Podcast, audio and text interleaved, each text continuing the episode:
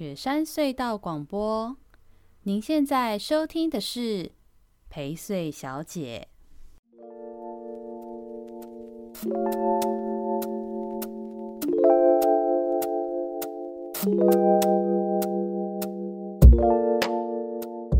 欢迎收听这周陪睡小姐的宜州大事，我是薛成义。啊，你是谁？嗨，大家好。还有小帮手，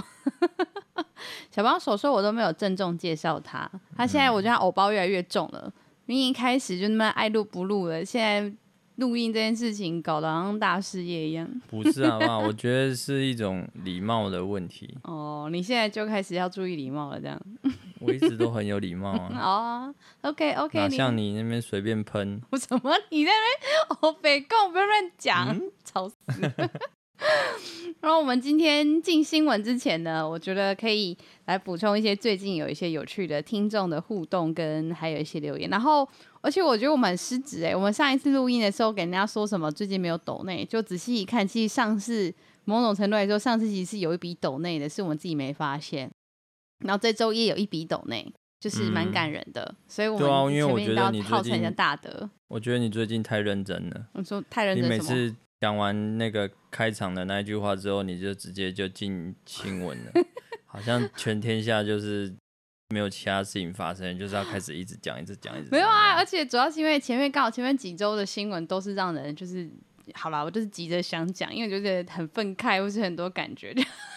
急着想讲那些新闻。OK，那我们先来轻松一下下，来讲几个听众的回馈哈。最近，呃，我们好像触及的人越来越多了。其实看后台的流量啊，会发现我们节目现在的基础流量其实还不错。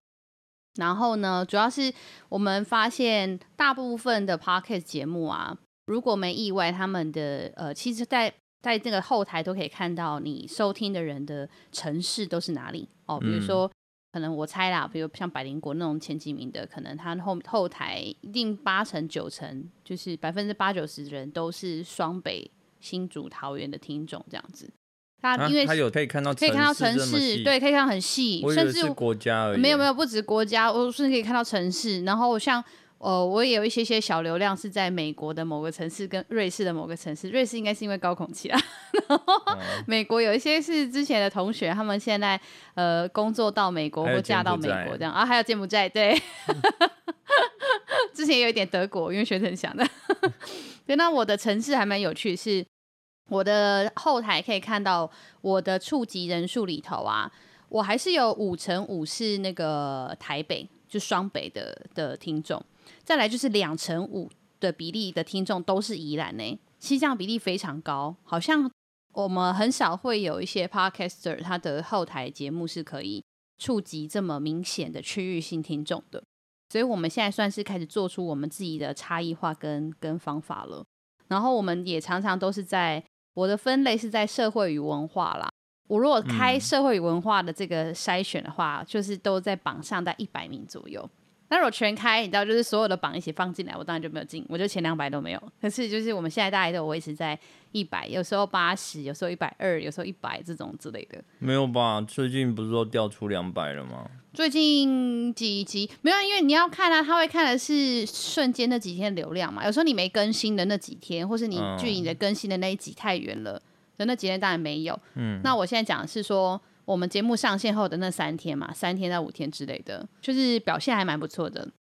所以非常感谢大家多么的支持我们。那请大家帮忙我们对多宣传跟分享给身边的人，因为其实这样的触及很有趣的是，大家也可以开始有一些互动跟讨论。比如说哈，像那个大家没有印象，之前我们有人陪睡曾有一集是邀请那个罗玉桥。就是我自己的学姐，她、嗯、来讲她在美国与与就是瑞典的生活的这件事情嘛。然后她说她去，就是因为我跟她我们俩住蛮近的。她说她那天去买那个张便当，不知道听众朋友知不知道，义成路的那个张便当，就是一有一间蛮有名的便当名店，还有他隔壁那个成饮饮料也都很好喝。然后她说她去买张便当的时候。然后一讲话就点菜，点完之后，那个老板就说：“你是不是上薛成义节目的那个罗玉桥？” 然后他就非常惊讶，说：“连张便当的老板，那个小老板都有在听我的节目，还认出他这样子，就非常有趣。”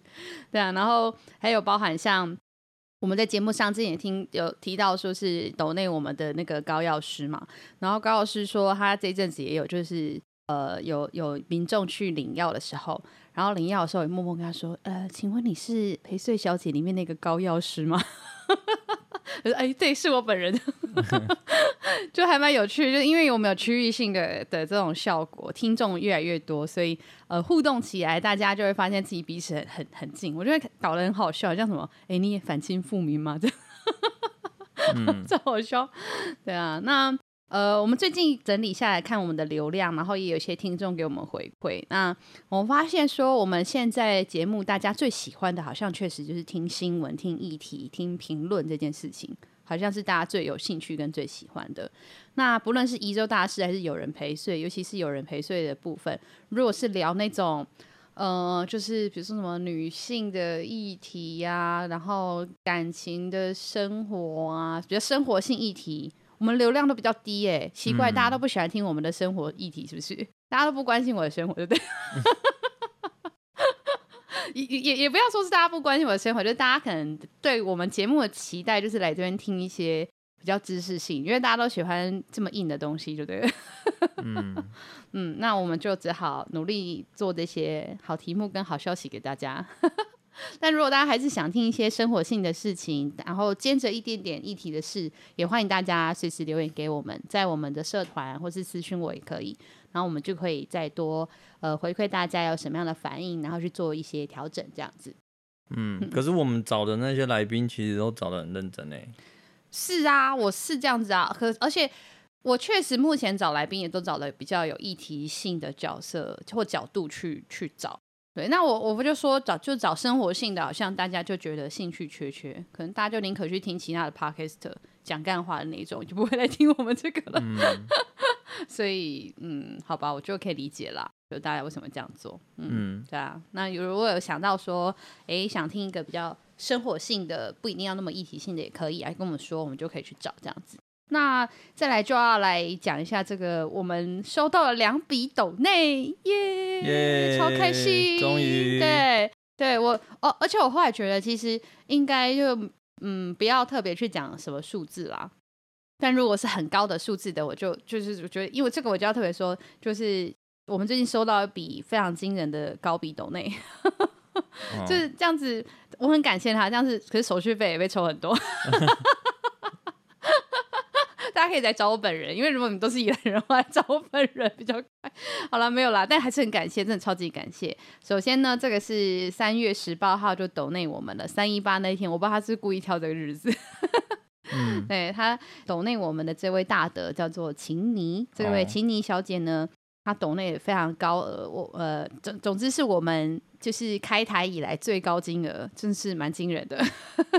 这位青尼大德呢，他就是他，他好像是尤其是听我们的双连皮的那几集，他非常有感。他说，尤其是双连皮的续集，他非常有感触。他觉得我呃，我我们他说诚意的用功与自省，然后他觉得很赞赏这样子。那来自各方的讯息，很确实的会是考验我们的价值观跟判断力。那接下来的协调与互相理解才是重头戏。我来说，说这也是像唐凤比较厉害的事情嘛。然后很谢谢我能够分享这些不同观点，甚至也有一些我们自我的呃思考这样子。然后他说他很支持我们，然后还有稍微透露一下他的身份。他说他是那一天在就我之前在三月八号那个妇女节的那一个周末，我有去宜兰人故事馆演讲嘛。他说他是那一天宜兰人故事馆听演讲的其中一位太太。然后他自己还哈哈笑说啊，这样介绍自己是不清不楚，对，不清不楚，我不知道，我还是不知道你是谁。但真的很感谢你，就是给我们这么这么丰厚的鼓励，这样。对啊，那我自己也觉得。我很喜欢我自己双连皮连续那两集的的事情啊。第一集当然是讲我们从呃生态视角的角度去谈我我们对这个题目的了解嘛。嗯、然后第二集续集的时候在讲的时候是也是我一些自我反省，因为我那时候有讲到呃自我自己也有开始有一些公众性的影响力，会不会造成了某些事情与事件。呃，没有办法更被妥善处理，也是我自己确实要很小心的事。那如果我不小心犯了这样的错或做不对的决定或是处理，就我我觉得很感谢的事情，是我的听众或是我的支持者，都是会第一时间能够理性的，甚至是友善的去做互相的提醒跟一起的呃调整。所以这是我觉得还蛮感动的事，我们的粉都大家的素质都很好呢。对，所以就是我自己也也很感谢大家。那我们还是会尽量多注意，因为现在现在我们社团的的讨论越来越活络嘞。嗯，我发现就现在听众朋友们也不只是会听我们的节目，同时也会在我们的社团里面给予蛮多的回馈，甚至有任何的新闻大家就丢进来，然后期待听到大家的互相的讨论，或是对这些新闻的观点。那我觉得还蛮好的，这也是我的的出发，就是希望可以自己打造一个平台，是有更多的人关心跟参与宜兰公众事务的。那这种关心跟参与又不会是太负担的事情。对，所以我觉得，嗯，就是好。总之，我会继续努力下去。尤其是如果你们有这么多棒棒的抖内，嗯，耶，谢谢，谢谢，非常感谢，请你。然后再来这位呢，这个抖内的这个大德呢，三月二十八号刚抖内而已。这个抖内的大哥 Pain Shock。他的留言是：我是东山乡亲，想让大家知道东山有报石馆可以攀岩。这其实是抖内加上就是业配啦，很 OK，没有问题。大家有所要业配，通通抖进来。嗯，我们收费很廉价，啊，超级，你就是一百块，我也我也帮你，我也帮你业配，你一万块我也帮你抖，我也帮你业配，就是我都没有关系。那我来讲一下这个九桃报石馆，九桃报石馆，我不知道听听众朋友们知不知道，应该住在东山的乡亲走省道的时候，应该有注意到。他刚好就在有一排有牛排馆，然后有抱石馆，什么那一排蛮多有趣的新的店在那里。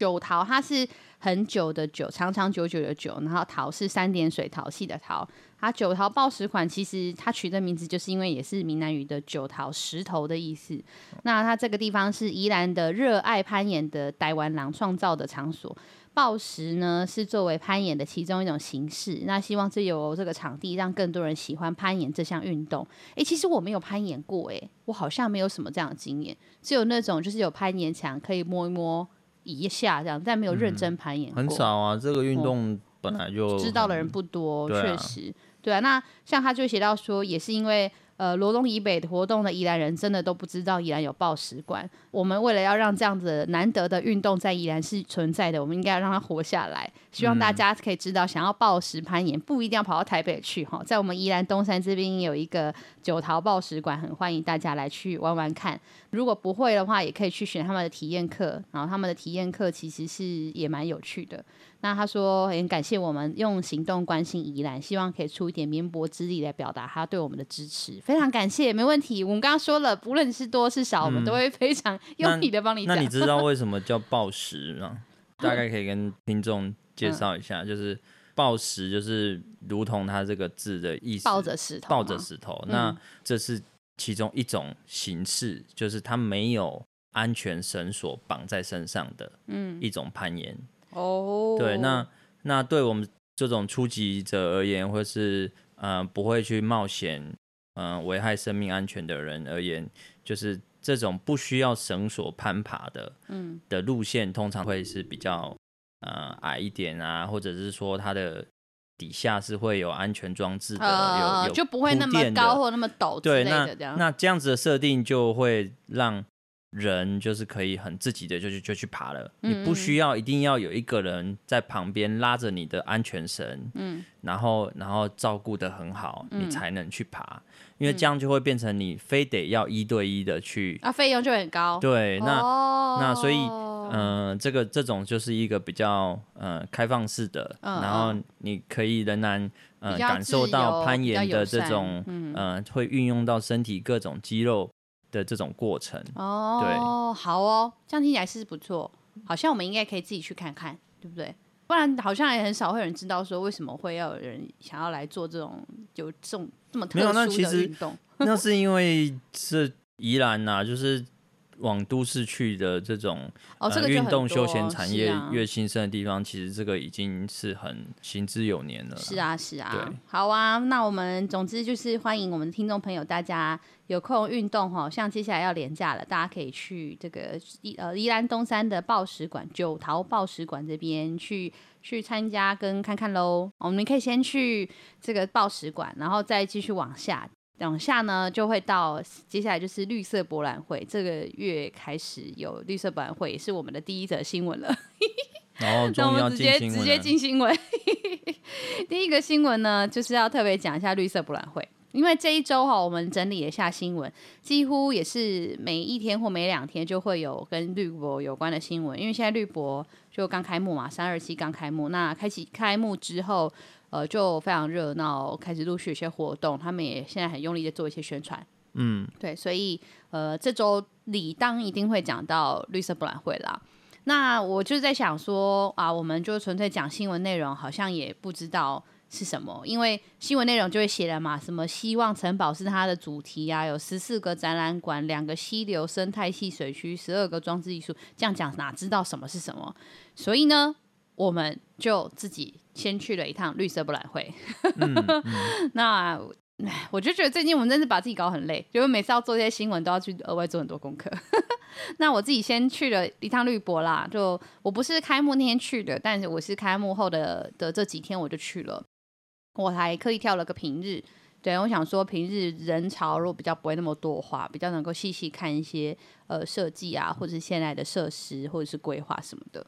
那嗯，我先大概讲一下，就是在新闻的部分会让大家知道说今年的绿博有什么特殊性哈。第一个就是。这一次是睽违了四年，就是重回了五老坑。哦，之前都在生态绿洲嘛，那就还有一些交通的考量什么的，都会在东山那里。那像去年其实因为疫情有停办，那到今年就是才回到五老坑这边来。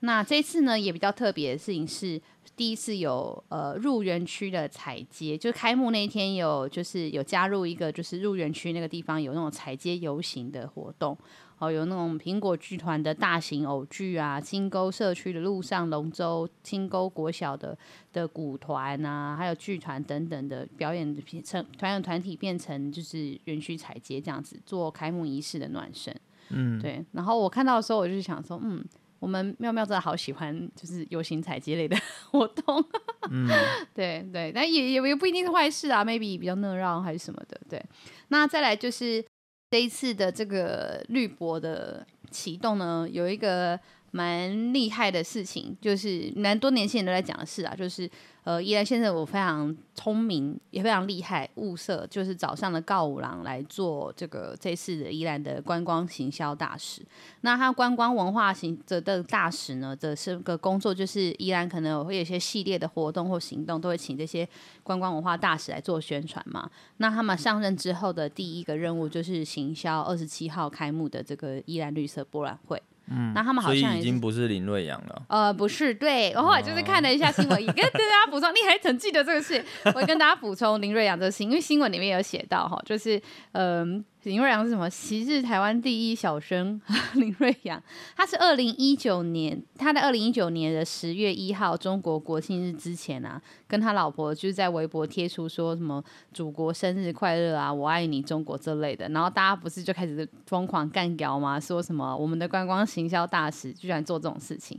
那后来宜兰县政府的处理是这样，就是他们并没有特别去昭告把他的身份撤除，并没有说。呃，马上就说什么他不再是我们的观光文化大使，嗯，但是他的聘书任期是到去年十一月啦，就是那时候二零一九年的十月爆发这个争议之后，一直到去年二零二零年的十一月，就是呃任期期满之前就都没有再发他任何活动了，这样子，嗯嗯嗯。然后他就自动就是去年合约到拜拜了嘛，然后现在人也不在台湾呢。嗯，对啊，之类的，其实、嗯、对，所以后来现在就是新的新添的这个观光文化大使就是告五人这样。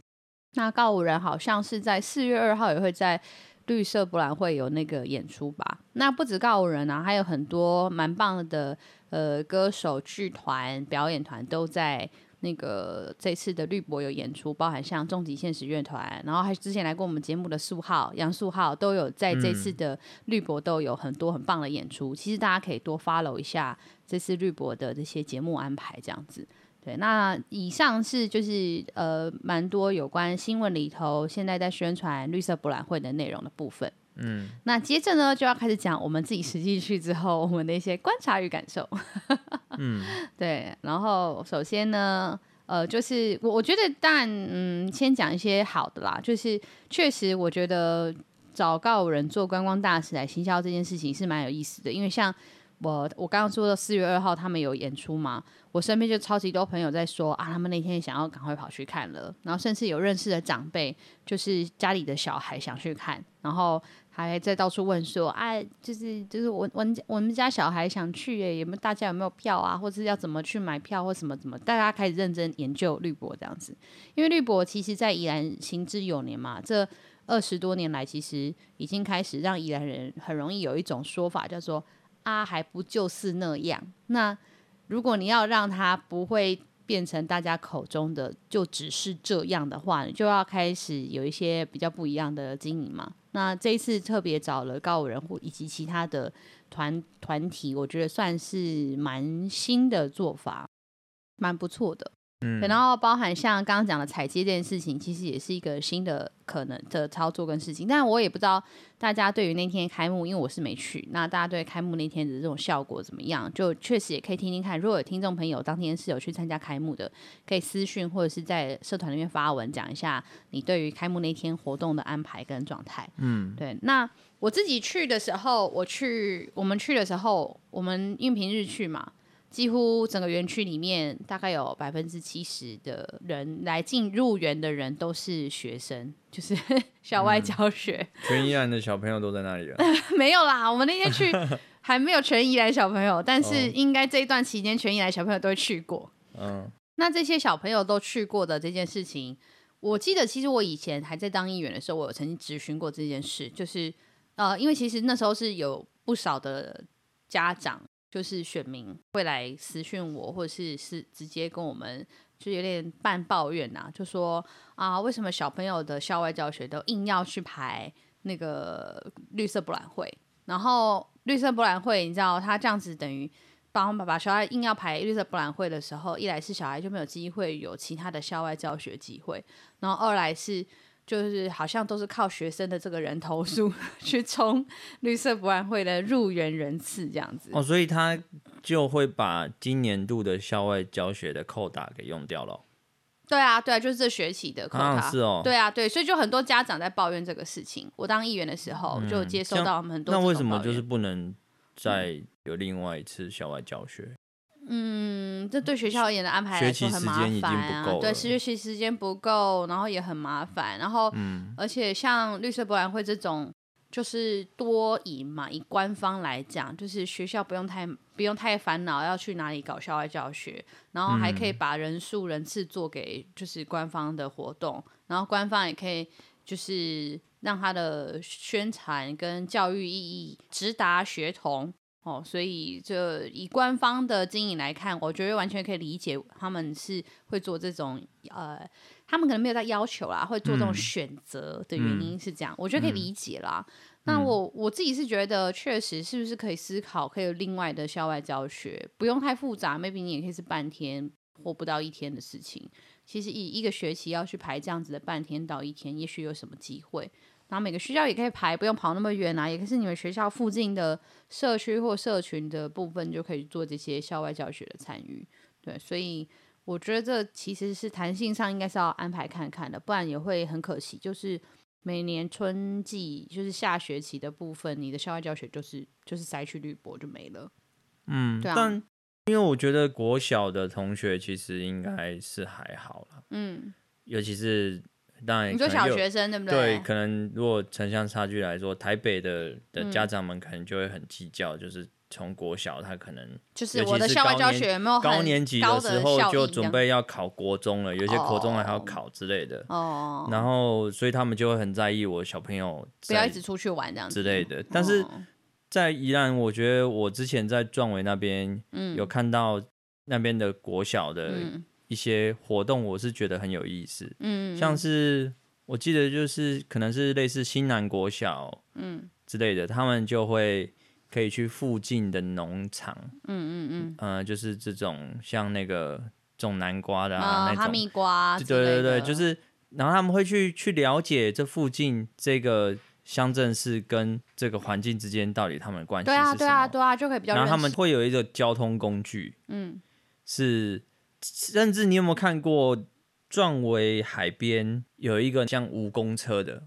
哦，它一一台接一台，一台接一台，一台接一台，就是类似，它其实是车头也是一个电动的的车体。有点类似像人家园区接驳车，像小火车类型，但它又不是火车那么大，它就是就是像呃有顶棚的脚踏车的那种。对，就是反正就是园区接驳的那种功能的东西的车子，然后他们可以在学校附近的乡村里面移动，是是，是，然后他们班级就那个在台东也有啊，我们上去台东池上的时候，现在也有很多那种做那种团的，他们也是那种车啊。就现在的这种旅行旅游的街头的运具还蛮多样的，然后在壮围那种地方又很合适。对啊，对对，所以他们就可以真的是用一个更了解周遭生活环境的方式，对，其实校外教学应该要这样子去认识自己的家乡。嗯嗯嗯嗯。我如果光讲我自己来就说就好了。我自己国小的时候，其实我对于去校外教学去绿色博览会的印象，哈。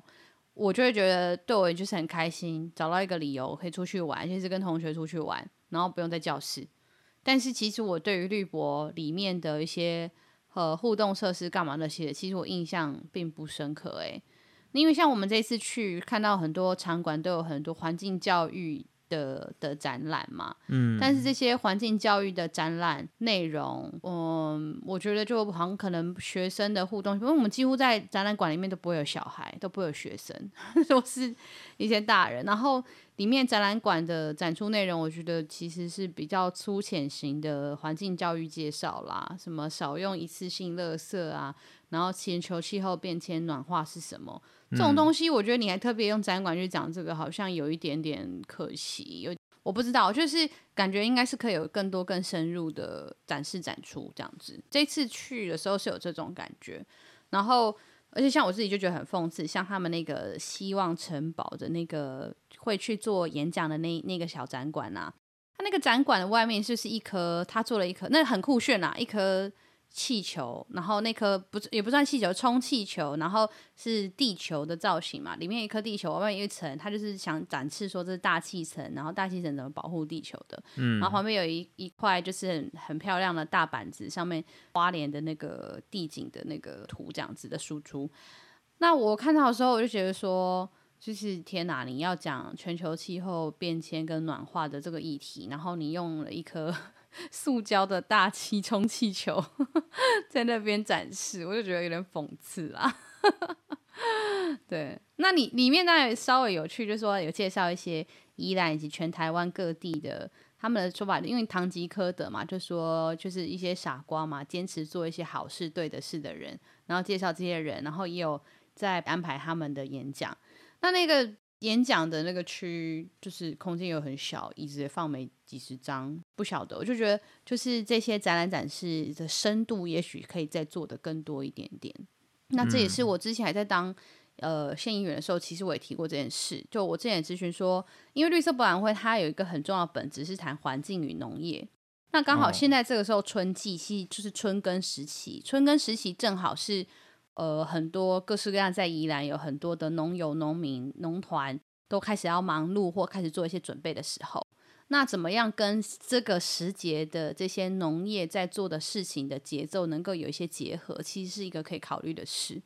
对，但就好像一直都没有机会做。那后来我们自己去这样聊，因为我们就是下去走，然后今那这次园区里面很多摆摊的人，就现在久了，我很多有些认识的人。我就遇到一些摆摊的人也好，或者是在里面做一些展览馆或者是体验活动的也好，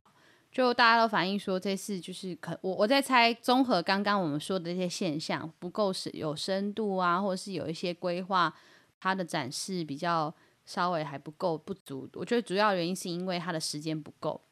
今年度版一开始因为疫情，本来喊说不办嘛，嗯，然后突然又喊说要办，那这个从不办到要办，大概也只有一个月。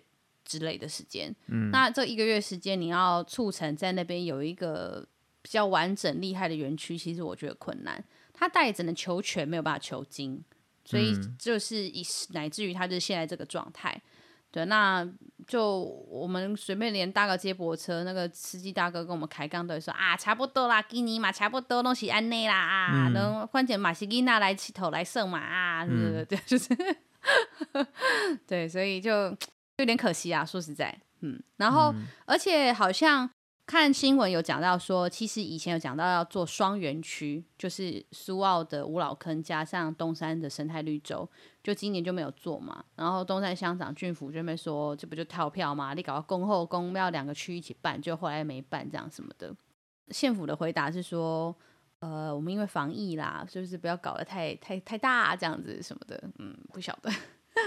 对，那我觉得就就就很可惜。然后我记得你对这次的主视觉你，你你有一些意见？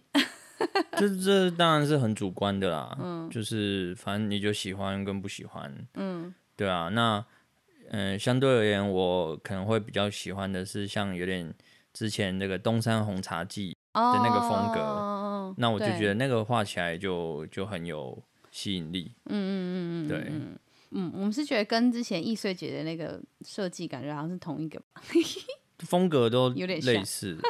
嗯、对啊，然后我这次去，就是里面有一些厂商都认识，然后听厂商都在说，就是他们其实对于就是这整个处理的过程，他们也觉得其实就时间真的很仓促，因为像那时候喊说不要办的时候，其实他们并没有就是跟厂商说啊就不办了，他们的方式是跟厂商说哦，请等一下。就是暂停一下，请他们 hold 住。但是对大部分厂商来说，hold 住的这个意思是很麻烦的，因为也、嗯、也也就是说，我必须要为你这个事情准备，但是我的准备又不用不能准备太多，万一你突然不要，我们就撩戏啊。然后，但我不做准备，你突然间要我，我也赶不给我万赶万一没有办法赶给你，我也麻烦。所以就有蛮多的厂商啦，就因为很多厂商我都认识，然后那些厂商都在讲说，哦，就是这个处理过程，他们就觉得快气笑。然后有一些横向协调好像也没有处理好，所以送过来的呃资讯或者是物资，其实都厂商都要再重重新做很多的协助跟准备。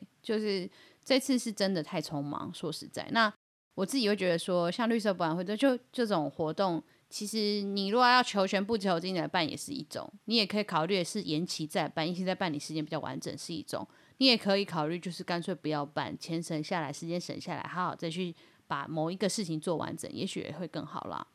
嗯。但是我自己可能因为我从小就是去在五老坑的绿色博览会，所以我对个人蛮喜欢就是绿色博览会在五老坑这件事情。就是这这个园区我很熟悉环境，然后舒适度什么的，对，所以我还是很推大家可以去考虑。你说他办了二十年了，嗯，那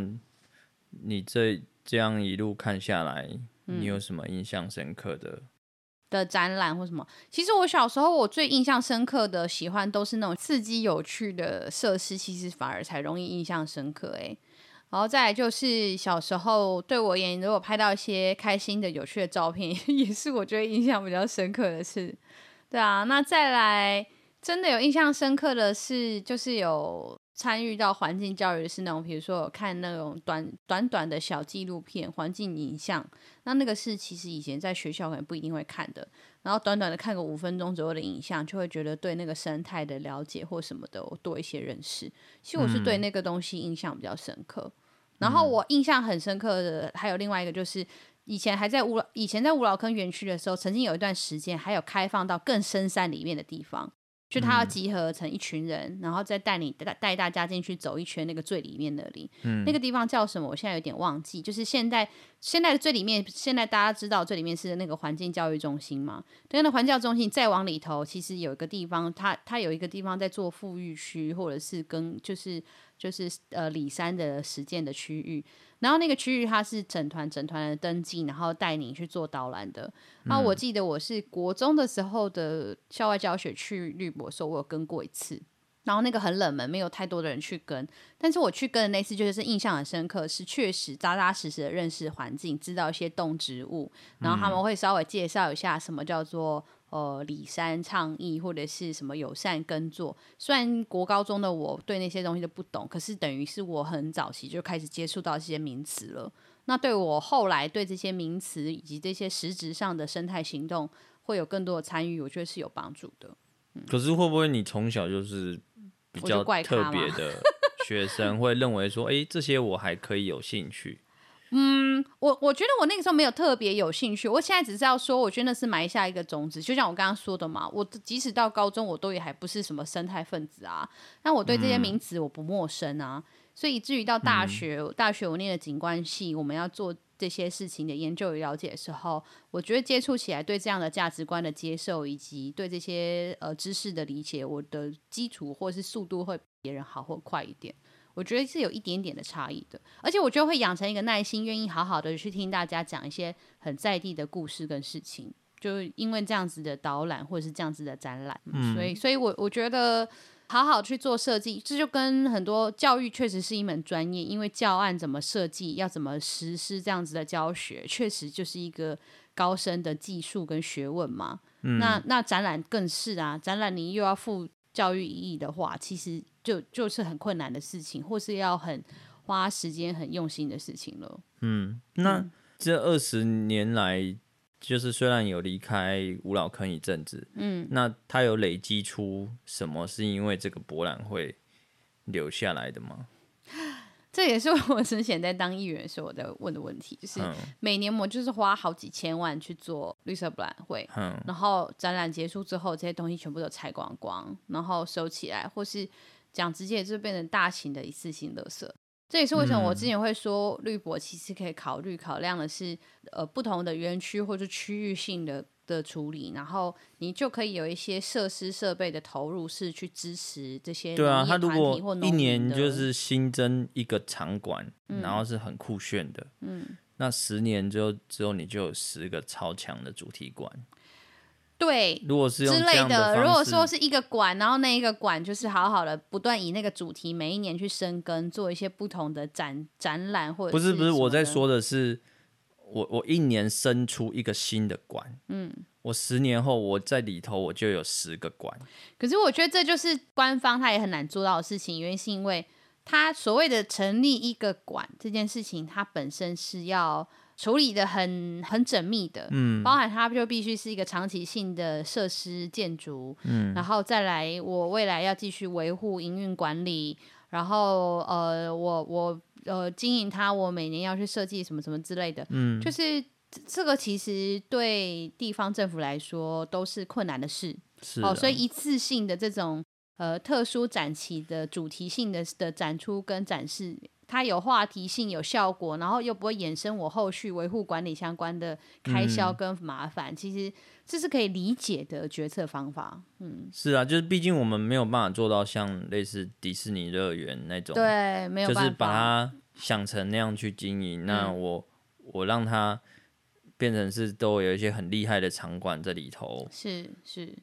但那个就会变成是你要有一整年都有很大量的游客，是啊，那这里头的人力，你刚刚讲的，嗯、它的营运的费用，嗯，这个都不是一个。县级政府能够自己负担的，没错，尤其像宜兰县财政财政这么窘迫的情形之下，对啊。那另外就是我也补充一个事情，就是我记得你你就是这两天讲到绿博的时候，你有问我这个问题嘛？我比较支持是在五老坑还是在绿生态绿洲这件事，就是我怎么看在哪一个园区这件事情，放在哪个地方做展示展览。嗯如果你纯粹讲就是就个人情感回忆与印象的话，我当然比较喜欢五老坑，就我就是习惯，我也喜欢。然后对于去走那一段路径，去绿色博览会里面，可以想象的经验，跟我想象不到的经验，嗯、这都在那个范畴里。嗯，对，所以我我当然觉得习惯性上我会选择五老坑，嗯、但确实过去几年在东山生和生态绿洲那边举办的效果也还不错。那我觉得要回到一件事情，就是当你在做这些展览、展览展示跟环境教案的这件事情的时候，他你就想上你就是策展，那以策展的角度来做，嗯、呃，怎么样的方式是你能够让民众在这个展览当中身历其境，呃，学习、体会、感受、互动最多的为优先嘛？因为你就是策展，嗯，那我就必须说。之前在生态绿洲那几次的呃绿色博览会的策展，我觉得就比较没有那么好逛，因为、嗯、呃吴老坑它就是一条路到底，然后出来，嗯、所以它其实相对单纯。然后呃，但生态绿洲它的路线很绕，然后再加上生态绿洲现在一直都没有好好的帮忙做整理准备，所以呃，生态绿洲的园区园区很大，然后树木现在长得也不够大，很晒。所以我对于去生态绿洲的印象就是好晒好累，然后我都只有从入口进去到那个大顶棚区的那个地方，嗯，然后排队坐不到船，然后晃一晃我们就想走了，然后可能去的都是去火车站桥下那边的摊位区而已，比较有趣一点。对，嗯、所以。呃，生态绿洲的那个园区的处理，其实这本身设计适不适合做这个策展这件事情，也有可能是我们一直都没有把这个策展做好。对，我自己会觉得，我自己的个人经验会觉得是有这样的差异啦，跟不足。然后、嗯，那另外再讲一个事情，就是这是策展的角度。另外，我要讲的一个角度是生态角度，嗯、也就是说，如果我们拉到宜兰县政府对这些场域经营的定位，你知道吗？其实。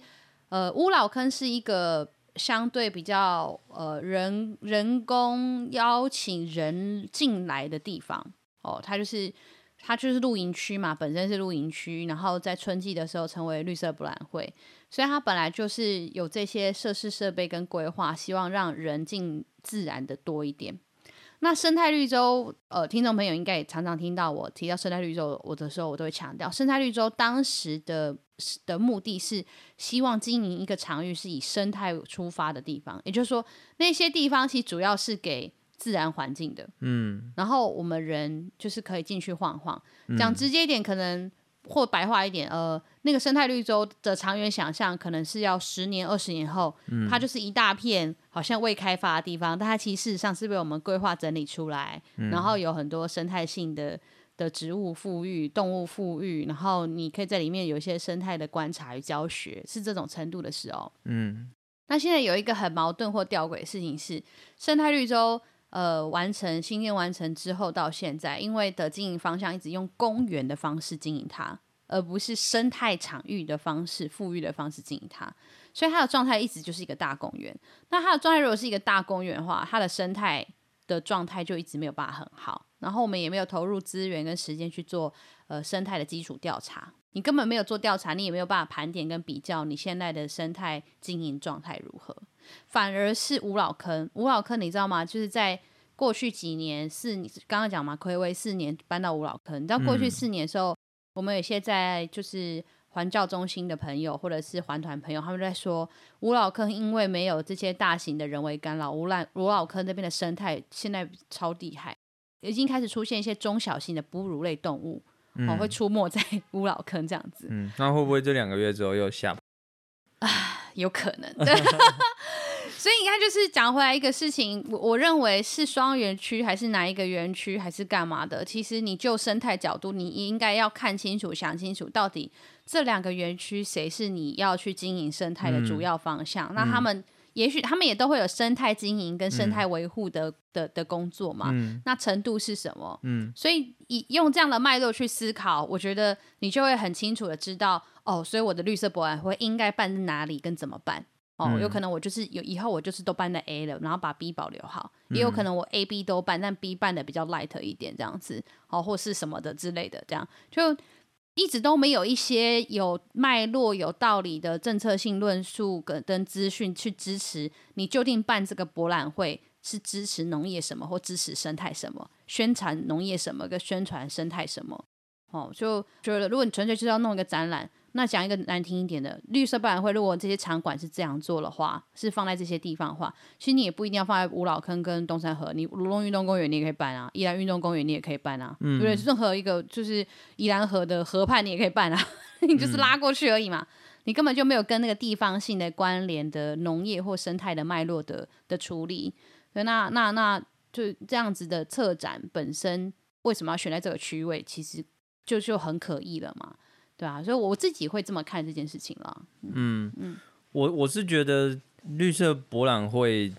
是一个很难办的题目。嗯嗯嗯，就是它虽然已经写了绿色卡，感觉可以谈很广。嗯，可是毕竟它是在同一个县市，甚至是同一个地点，例如说五老坑好了，嗯，你要每年都办这个题目，嗯，那光这件事情你就得。试着要跟前年不一样，嗯，那可能就要想破头了，嗯，那再来，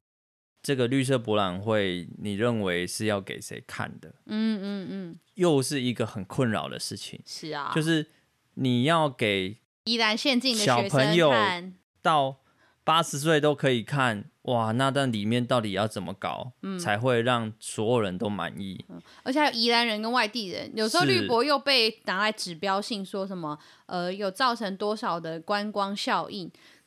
就是他有要观光效应的思考嘛，然后他又不能说他他不要或不能，但是呃，你如果为了观光效益去做的设计，跟在地学童或是在地宜兰人对环境与农业的了解的设计设定就完全不一样啊。对，所以对，就是很难做主题，真的很难做了。对，真的很难做。那你要做深度，嗯，就很多人会不喜欢。对，那你要做好玩，就会被嫌说你这个都没有深度之类的。嗯对，所以它确实是一个很两难的事情。对，那其实我一直因为我我是外地人来的嘛，嗯、那我其实我小时候到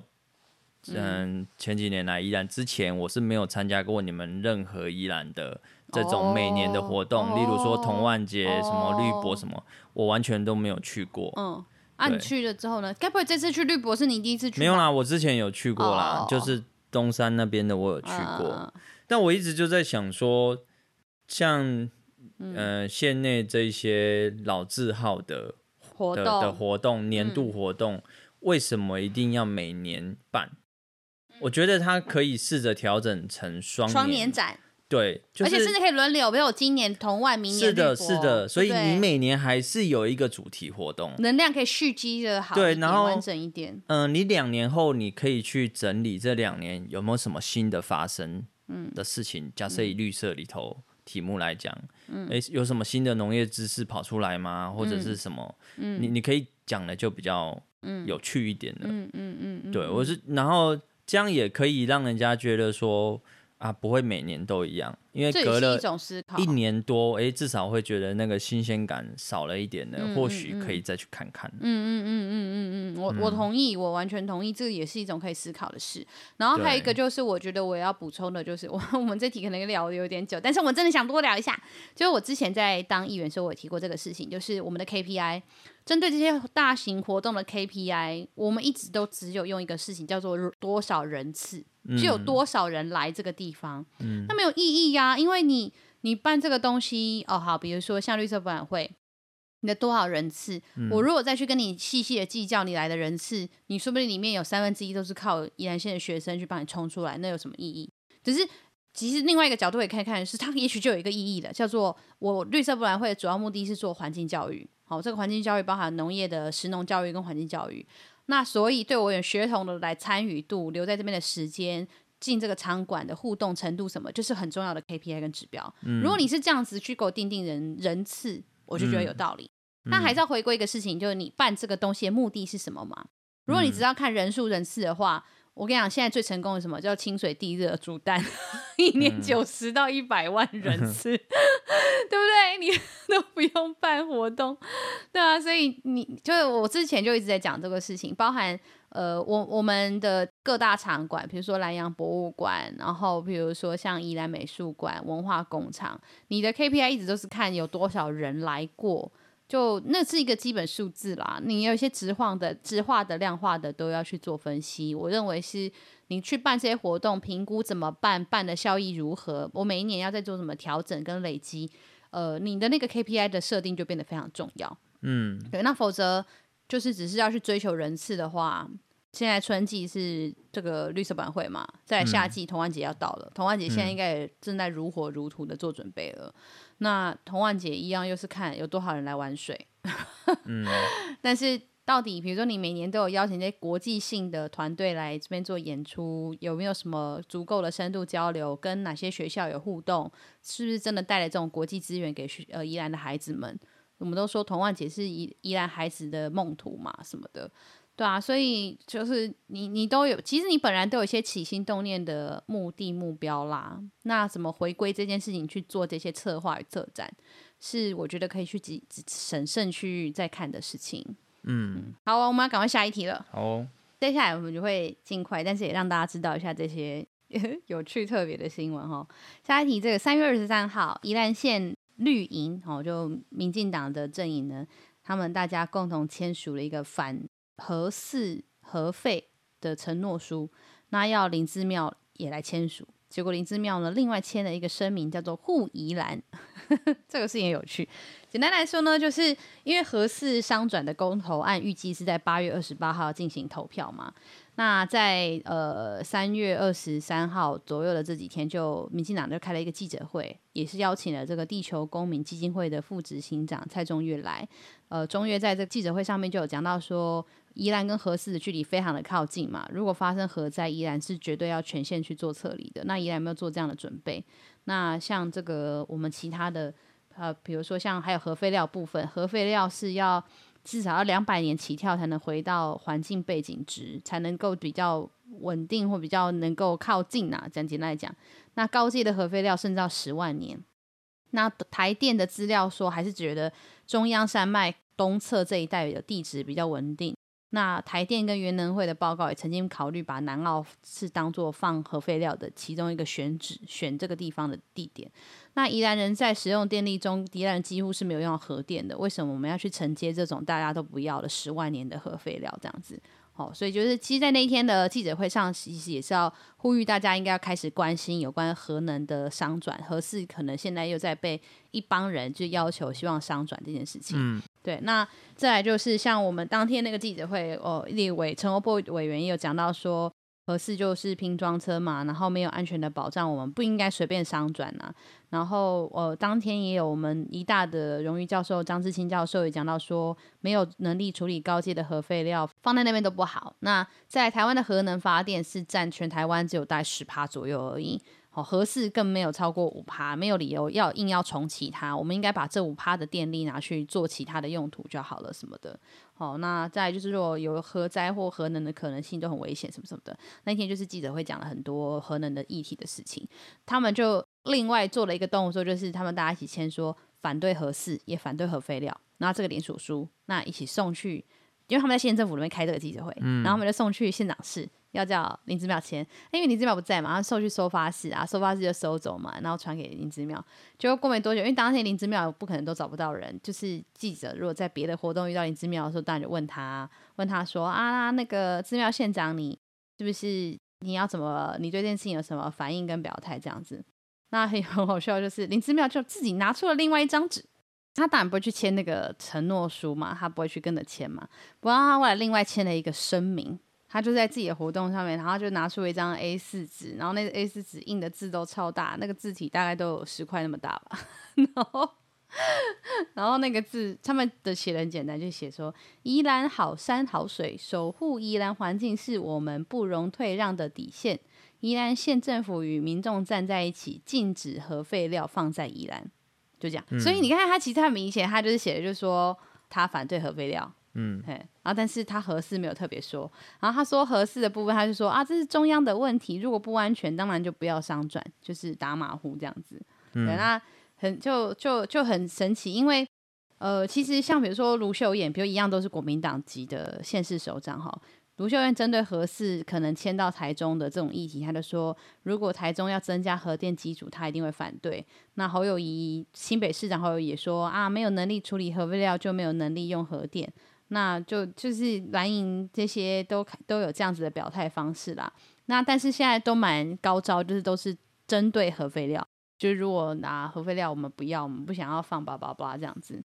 嗯，对，那就闪避了这个绿营，就是对他就是提出这件事情。那我我觉得就是这个政治攻防不说，我我觉得其实确实是要。呃，邀请大家多关心一下核能议题，尤其是最近早教的事情。之前其实也有听众朋友想问我说，啊，我们怎么不谈谈早教或是什么之类的？那呃，一来是确实我的节目我们会是依然新闻出发或干嘛的，不一定会谈到那边去，即使是大家热议的题目。然后第二就是这个题目确实也很很复杂跟紧张啦，但。我我今天先讲其中一个我想要提的观点，就是大家不要因为早教议题的关系导致核四复批，就是呃为了要保护早教，然后结果搞得我们必须要后来选择核能，我我认为那是超级超级超级超级不智的事情。再讲一个直接一点，我现在看到这个，我真的觉得很恶心，就是那个永和，就是永代呃核四核能复兴的那些人，尤其是那个土条 黄世修土条，他们就大啦啦的到处在那边说，哦，我们跟环境保护站在一起，所以就是要核电，核电回来了，我们就可以保护藻礁什么的。我看了就觉得恶心，就是。这其实也是很多我的环团朋友大家最担心的事，就是现在这个事情就被打包在一起啦。等八月真的要公投的时候，我觉得那个二零一八的那个噩梦会重新上演，因为这次的公投很有可能几个案子，就是第一个是不是你是不是同意三阶不要盖在早教那里？嗯。第二个是你是不是同意合适要商转？第三个是你是不是同意不要来租？第四个是你是不是同意公投要绑大选？如果这四题接下来都要投票的话，我要是国民党，我是超好操作的，我就跟民众说，守护台湾民主，全部盖同意。嗯、然后你知道，大家根本想都没有去想，不用小抄了，对，完全不用小抄，是全部圈呢，就是超容易的，不像上次还要什么 A B A A B A B A B A 之类的，就是就是全部叫大家都改同意，那就是就就就低效啦，我们。我们不要日本的核食，结果我们要商转核电；然后我们不要核能，我们不要火力发电，然后结果我们拒绝天然气；然后我们说要走出国际，结果我们就是莱猪的议题只有是与否。然后我们都知道说公投绑大选会有很多民粹性的事情产生，结果又要来公投说公投绑大选，就很容易就是。就是这件事情就没有办法有比较深度的讨论，然后在野党也许就操作全部盖统一就好了。那所以核能这件事情是我最担心的。你看，像今年是三一一十周年，我觉得是不是大家真的很容易遗忘啊？三一一那一年就是当福岛发生核灾的那一年，嗯，是台湾创纪录，数十万人上街一起反对核能，然后大家也都理解跟支持，知道说我们在能源的选项中有更多的选择。嗯，那现在当然。呃，绿能或干净的再生能源的速度没有那么快，但是比如说像天然气干嘛的，我们很多的方案现在正在同步启动。总之就是希望可以走向我们不需要核能的这种选择。但是现在大家就是因为各式各样的论述讲一讲、弄一弄啊，护国神山需要电，护国神山需要水，然后就开始又去讲核能，我就觉得拜托大家就是记得好吗？想起来好吗？不要这么健忘。哎呦，我其实真的不知道合适在哪里。合适就在新北市啊，就是新北市那么大，新北海岸那边，金山附近吗？你看你自己也不知道。我这也是共寮，没有，我确实是共寮，但是我有点不是很确定。到了，我告诉你来，核是在那个，它其实叫龙门核能发电厂，它在盐寮海水浴场那边。贡寮大家有概念吗？贡寮就是我们。宜兰往北有没有？一路宜兰最北就是北关，对不对？哦，北关再过去之后，石城，石城再过去之后就是就是三貂角了。嗯、三貂角一一靠过去是芙蓉，嗯、福隆的隔壁就是贡寮。嗯，简单讲，跟我们跟它的距离就是这么近。对，嗯嗯，如果就是开车的距离的话，大概是一个半小时而已的时间。呃，如果今天核四发生任何的核灾问题。其实不只是宜兰呐，我我觉得其实整个大台北都都会很严重。坦白说，嗯，嗯，对，所以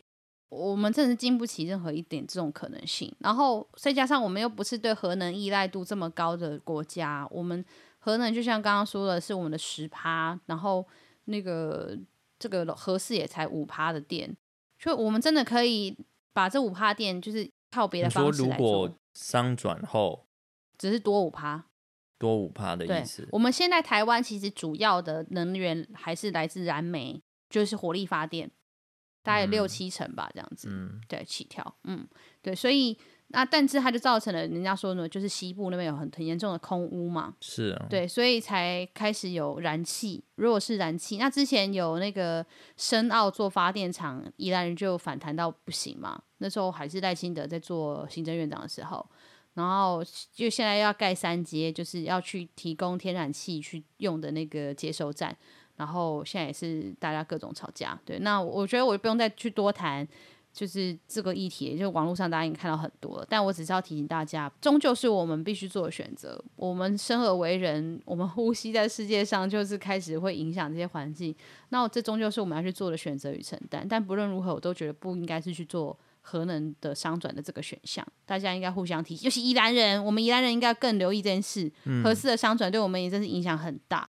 嗯、对啊，哎、欸，你你知道那个什么核食，嗯，核能食物这个议题其实也是假的嘛？嗯、是啊，我知道啊，就是其实日本是没有要出售含有辐射。嗯，污染的食物给我们的是，它只是要出售在曾经受过核能污染的地区生产，嗯，的食物，就是那些受过污染的地区，很有可能现在已经没有污染了，对，那些地方是曾经有过而已，对，曾经有过的生产区生产出来的食物，嗯，呃，要现在要想要对。对外全世界的市场做销售，嗯，但是大家就觉得说这样有疑虑啊，没有没有没有，不是不是 不是有疑虑，是根本大家都还不知道这件事，哦、这个条件，大家以为日本是要卖有辐射污染的食物，嗯嗯过来，嗯嗯嗯嗯，但是日方开出的条件是，只要验出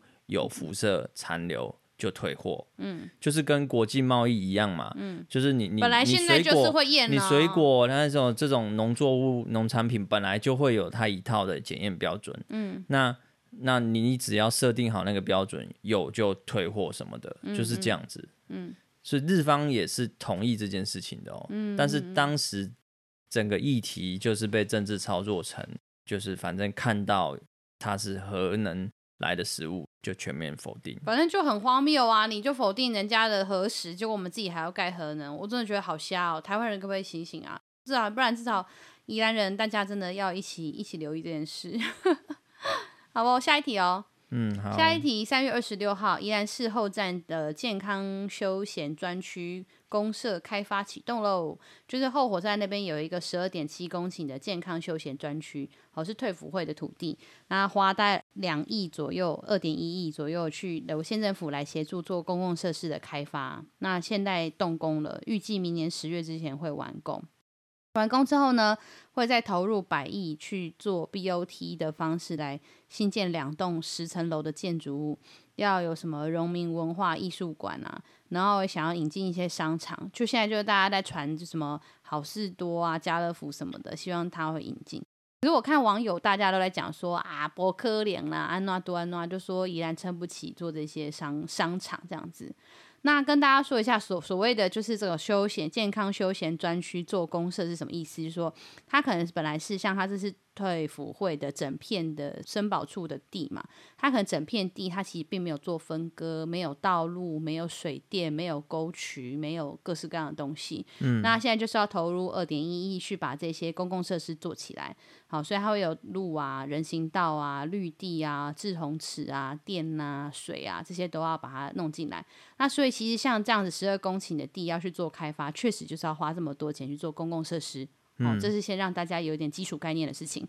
嗯，那他把他的呃公共设施画完，比如说他都市计划分区都框圈圈圈框框框弄完之后，那他才能开始再去看说啊，这些地方要做什么用这样子。对，那。你之后有打算要新建这种大型的大楼，然后做商场啦，然后也有一些建筑，如果靠近阳大医院，也可以做一些医疗的服务这样子。吼，对，那其实这是一个趋势诶，我觉得大家有没有发现，就是所谓的车站后站一带，其实都是开始在做发展的，包含像宜兰罗宜兰的后站是这里嘛，那罗东后站这一带，其实之前市地重化也完成了，所以像最近这个呃转运站开始新建了嘛，所以。大部分的空间的开发转移都开始往后站移动了，所以其实旧城区、老城区的呃商业性与生活机能的维持，就成为了一个新的课题。我觉得这是其实大家在这个这个新闻里面可以留意的事。哦，然后再来就是讲一下那个。Costco 就现在在说什么想引进 Costco 嘛？嗯、我那时候看到新闻就说哈糟糕，Costco 要被拦湖了。因为我之前本来想说 Costco 如果在罗东就很不错，嗯，可是我觉得还是有困难，因为据我们所知，Costco 他们其实比较喜欢在独栋，就是我自己盖一栋，嗯，直接有一栋就是我 Costco 用的，我 Costco 做的这样子，嗯，他们比较不喜欢是进驻型的方式去去去经营他们的那个商场。嗯所以，包含这也是之前本来罗东转运站有建议说找 Costco 嘛，后来讲一讲之后就没了，没消息，也是因为 Costco 就不太喜欢这样的方式。嗯，对，所以我我自己就觉得那栋楼要有 Costco 吗？我觉得不一定会有。然后宜兰火车站前面那个本来的那个童话公园那个地方也要盖商场，嗯，然后这边也要盖商场。宜兰是有这么多商场潜力可以去吗？啊，不然现在不是已经有一个新月了？所以我觉得这些整合开发的效应如何，真的是有待观察。嗯嗯，好不，那我们就带来下一题喽。这一题也是也是几乎最后我们的最后一两题了啦。就宜兰县的红砖屋，对，我又来讲红砖屋，但只是让大家知道一下近况，因为我们上次有讲嘛，要追踪一下红砖屋的状况。那红砖屋上次有说三月要招标，那这次第一次开标就流标了，因为只有一个厂商投标。那采购法是说首次开标要有三个厂商才可以这样子。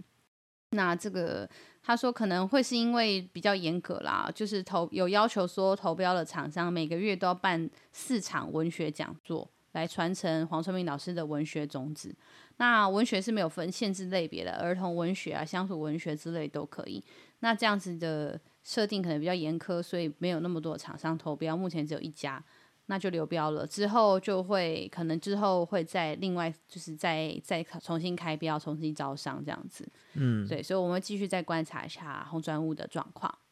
然后再来呢，就是让大家也是知道一下的一个新闻，就是八宝镇哦，在呃东山乡丸山那个地方的八宝镇，因为那个地方的就是水可以通过的那个断面。空间也比较小，简单来说，那个那个排水的的的强度不够啦，所以其实那个地方台风来都会有淹水。那现在有争取到计划的经费哦，核定了两千多万，在七月份会发包，年底完工。好、哦，所以接下来东山那一带可能淹水问题也会比较改善了，八宝那一带。那我们就直接进最后了，最后就要跟大家宣传一个，就我们罗高的。东北一中，我们 东北一中罗高的活动，嗯、就是罗高四月二号的早上是学校的校庆。那现在学校其实三月十七号到四月二号，对不起，我有点晚宣传，但是大家可以趁年假的时候以及校庆那天回学校看看，有一个福兰社的百年风华在罗高的展览。大家知道，你知道福兰社吗？那个南北馆的嘛，对不对？对对对对对，我小时候觉得超好笑。小时候我根本不懂什么叫福兰社，福气的福，兰阳的兰。嗯、我想说这跟唬烂有什么有关系吗？超没礼貌的。小时候真的是不懂。对啊，所以你看这个就好好需要让大家知道与接触一下。就是福兰社就是南北馆嘛，然后他们也有一些呃信仰啊，然后还有一些演奏什么的，在四月二号那天会有。展出跟演出，那欢迎所有东北一中的校友们回家啦，回家啦哈！是年假的时候回来扫墓，同时也可以回一下那个回娘家，回一下母校看看展览，参加一下学校活动啊。当天也会有一些校庆的庆祝大会嘛，也可以看一下现在学弟妹有多强，表演都在表演什么。那、嗯、还有那个云游会什么的，大家可以一起去看看。好哦，那我们今天的一周大事就到这边喽。好，好，谢谢大家，拜拜，拜拜。